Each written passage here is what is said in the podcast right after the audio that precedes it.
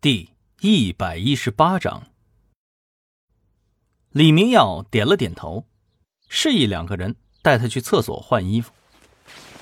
直到现在，都没有人来报告发现什么线索，李明耀的心里有点着急了。很快，汤虎穿戴整齐，又出现在了客厅里。这位警官，我工作的地方，要不要也去搜一搜啊？李明耀皱起了眉头，汤虎这又是要打什么算盘呢？这位警官，我觉得您不妨考虑一下我的提议，毕竟厨房里的工具可不少呢，光刀就十多种呢。再三权衡，李明耀决定让两个人跟着汤虎去他工作的饭店也搜一下。汤虎前脚一离开，突然楼上传来了消息：“队长，有情况！”李明耀三步并作两步冲了上去，发现两个队员站在三楼的一个过道里，正在研究着一个看上去不怎么起眼的墙砖。怎么了？哎，队长，你看，这个砖后边是空的，您敲一下。啊！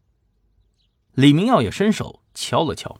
发现墙砖后边确实是空的，李明耀也不犹豫，猛地发力，用脚踹了上去。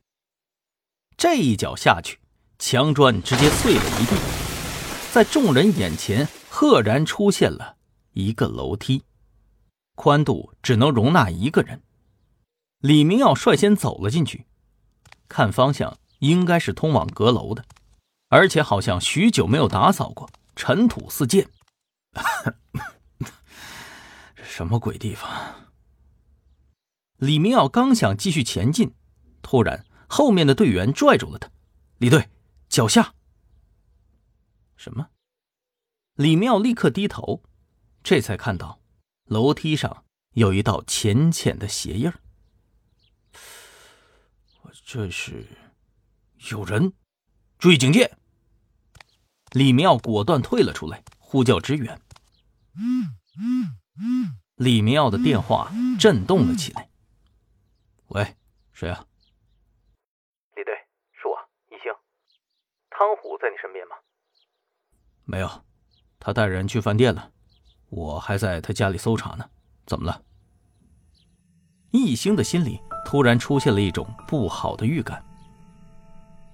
汤虎没跟你们在一起吗？确定吗？呃，是啊，他自己邀请我们去搜查一下他工作的饭店，我叫了两个人跟着他呢。放心吧。易星突然挂断了电话，李明耀愣了一下，好像突然也意识到了事情不太对劲。一个犯罪分子邀请他们去搜查，李明耀的目光落到了暗道之上。抱歉，记过。你去哪里？那么急？看着易星匆匆离开，刚进局里的丁文璐一脸的疑惑，他从未见过易星如此的焦急。尹队长刚好从楼上下来，搭话说道：“哟，丁法医，易星是吧？你还不知道呢，这小子要去查案子了。别说啊。”这小子忙起来，挺有我当年的风范呢。查案子？是啊，这可不是一般的案子，听说都已经查到汤虎家去了。那可是控制滨海毒贩子的人呐，真是厉害了。想起之前的那些孩子，丁文璐的心中一阵难过。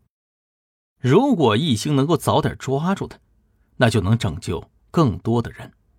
或许滨海市就不会再发生那么多的悲剧了。